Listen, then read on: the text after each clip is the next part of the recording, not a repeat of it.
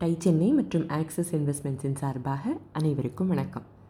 Chinese ரெஸ்டாரண்ட்டில் தொடங்கி hot பிரெட்ஸை தொடர்ந்து பெஞ்சிராங் என்டகேரினம் கோக்கம் பாங்ஸ் கிச்சன் அப்படின்னு எல்லாம் விரிஞ்சு அஞ்சப்பறையும் சரவணபவனையும் இந்தியாவுக்கு வெளியில் எடுத்துகிட்டு போய் இப்படி பல வெற்றிகளை கண்ட மகாதேவன் எல்லாம் நல்லா தானே போயிட்டுருக்கு அப்படின்னு நினச்சி அதோடு விட்டுடலை. ஒரு புது பிஸ்னஸ் மாடல் அவருக்கு தோணுச்சு. இவர் தொடங்கின அனைத்து உணவகங்களும் ஓரியண்டல் குவிசீன்ஸ் அப்படிங்கிற நிறுவனத்துக்கு கீழே தான் செயல்பட்டுட்டு வந்தது. ரெண்டாயிரத்தி இரண்டாம் வருஷம்.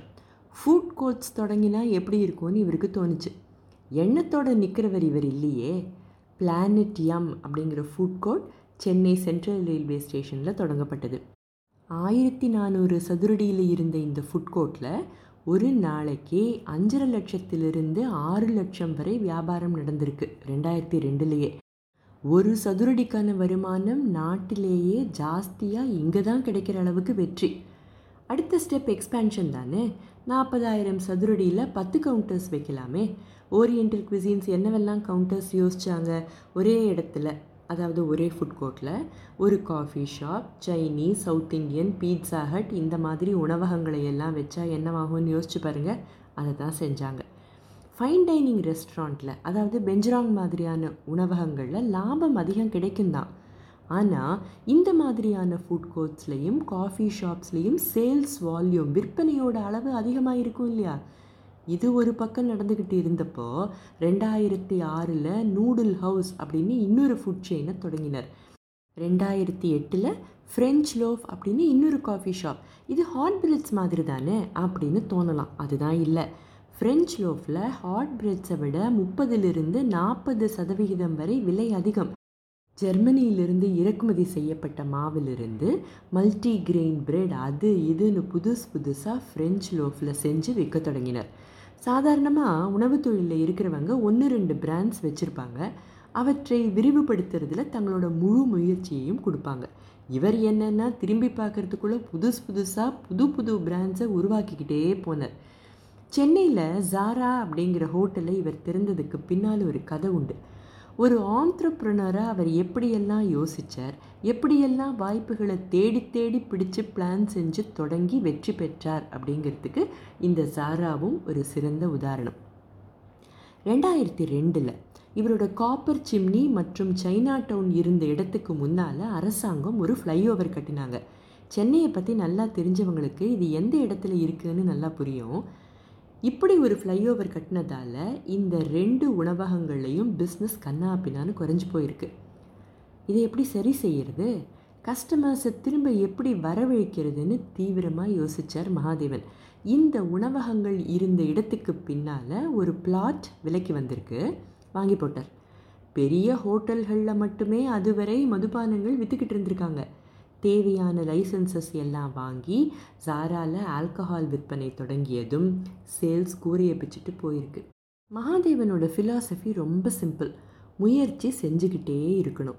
இப்படி முயற்சி செஞ்சுக்கிட்டே இருந்தால் இதுவரை யாருமே செய்யாத புதுசாக ஒரு விஷயம் நிச்சயமாக கிடைக்கலாம். சும்மா உட்கார்ந்துருந்தா புதுமையாக எதையாவது செய்யாமல் இருந்தால் ரெவென்யூ எப்படி அதிகமாகும் அப்படிங்கிறது நியாயமான கேள்வி தானே உலகத்தில் பல இடங்களில் புதுமைகளை இவர் புகுத்திக்கிட்டே இருந்தாலும் எல்லாத்துக்கும் ட்ரையல் நடந்தது என்னவோ சென்னையில் தான். காரணம் என்ன? தவறுகள் நடந்தால் இங்கே செலவு ரொம்ப அதிகமாகாதுங்கிறது தான். தப்பே செய்யாமல் தொழிலை நடத்த முடியுமா? நிச்சயம் முடியாதுன்னு எல்லா ஆண்டர்பிரினர்ஸ்க்கும் தெரியும்.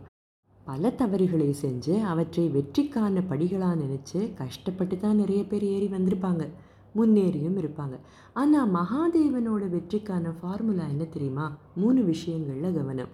முதல் விஷயம் லொக்கேஷன் ரெண்டாவது ப்ராடக்ட் மிக்ஸு மூணாவது கஸ்டமர்ஸ் எந்த அளவுக்கு ஏற்றுக்கிறாங்க அக்செப்டபிலிட்டி அவங்களுக்கு பிடிக்கணும் இல்லையா? இன்றைய மெசேஜிலிருந்து நிறைய லேர்னிங்ஸ் நமக்கு இருக்குது ஒரு சிலவற்றை மட்டும் பார்க்கலாம். முதல் பாடம். ஸ்டேட்டஸ் கோவை கொஸ்டின் பண்ணணும்னா அதாவது இப்போ இருக்கிற நிலையை ஏன் வேறு மாதிரி இருக்கக்கூடாது அப்படின்னு நமக்கு நாமே கேள்வி கேட்டுக்கணும்னா ரெண்டு விஷயங்கள் நிச்சயமாக தேவை. ஒன்று தொலைநோக்கு பார்வை இன்னொன்று மன உறுதி.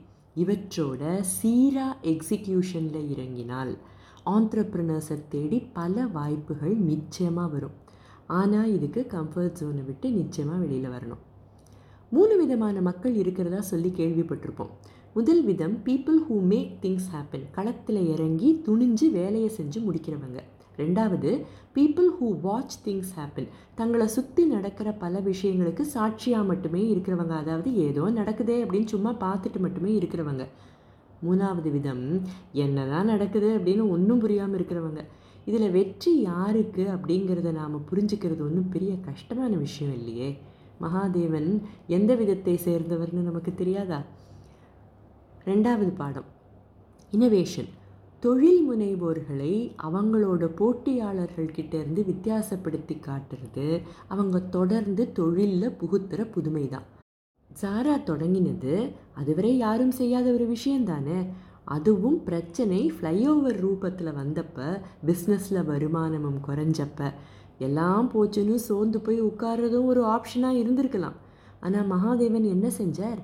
அடுத்து என்ன செய்யணும்? அதுவும் யாரும் செய்யாத ஒன்றை எப்படி செய்யணும்னு யோசித்தேன் இது ஒரு புதுமை தானே? தவிர பிளானட்டியம் ஃபுட் கோர்ட் அதுவரை யாருமே செய்யாத புதுமை. மாற்றங்களை ஏற்படுத்துறதும் இனோவேஷனுக்கும் நெருங்கிய தொடர்பு உண்டு. இதை மறக்கவே கூடாது. மூணாவது பாயிண்ட் சிந்திக்கிறதுக்கு கொஞ்சம் நேரம் நிச்சயமாக எடுத்துக்கலாம் எடுத்துக்கணும். ஆனால் செயல்பாட்டில் வேகம் இருக்கணும். ரொம்ப ஓவராக சிந்திச்சுக்கிட்டே இருந்தால் அனாலிசிஸ் பெராலிசிஸில் தான் கொண்டு போய் விடும். யோசிச்சுக்கிட்டு மட்டுமே இருந்தால் செயல்பாட்டில் முடக்கம் ஏற்படாதா?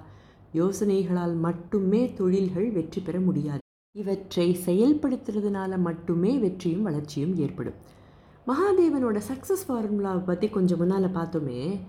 இவர் துபாயில் அமெரிக்காவில் ஏன் பிரெட்ஸுக்கு பேர் போன ஃப்ரான்ஸ்லேயே ஹாட் பிரெட்ஸை திறந்தார். அங்கே இருக்கிற கஸ்டமர்ஸ் கிட்டேருந்து அக்செப்டபிலிட்டி எப்படி வந்தது? அதை அடுத்த பகுதியில் பார்ப்போம். பிஸ்னஸ் கதை கேட்க தொடர்ந்து எங்களுடன் இணைந்திருங்கள். அதுவரை டை சென்னை மற்றும் ஆக்சிஸ் இன்வெஸ்ட்மெண்ட்ஸின் சார்பாக அனைவருக்கும் வணக்கம்.